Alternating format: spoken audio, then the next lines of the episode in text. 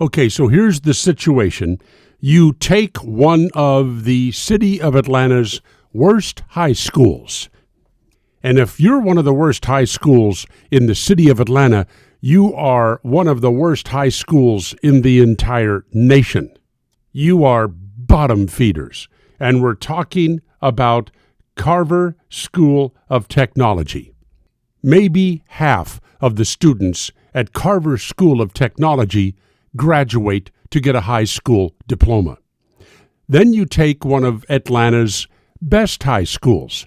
And if you're one of the best high schools in Atlanta, there is still no evidence that you're not one of the worst high schools in the nation. But at Carver Early College, nearly every student goes on to a four year college. Okay, that's pretty good.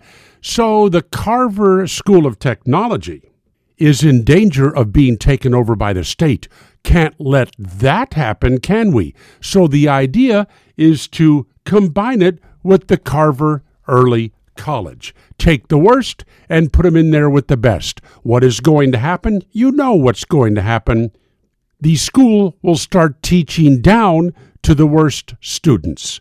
The worst students from Carver School of Technology will get a little boost, and the students at Carver Early College will suffer.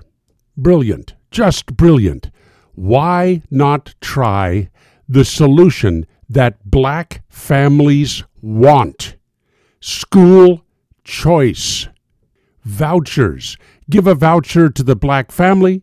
Say, Figure out which school you want your child to attend, send them there, and the money will follow. Hey, Republicans, why aren't you on this? It's a winning gambit. And in the Solomon Brothers studios, Naples, this is Neal Boortz.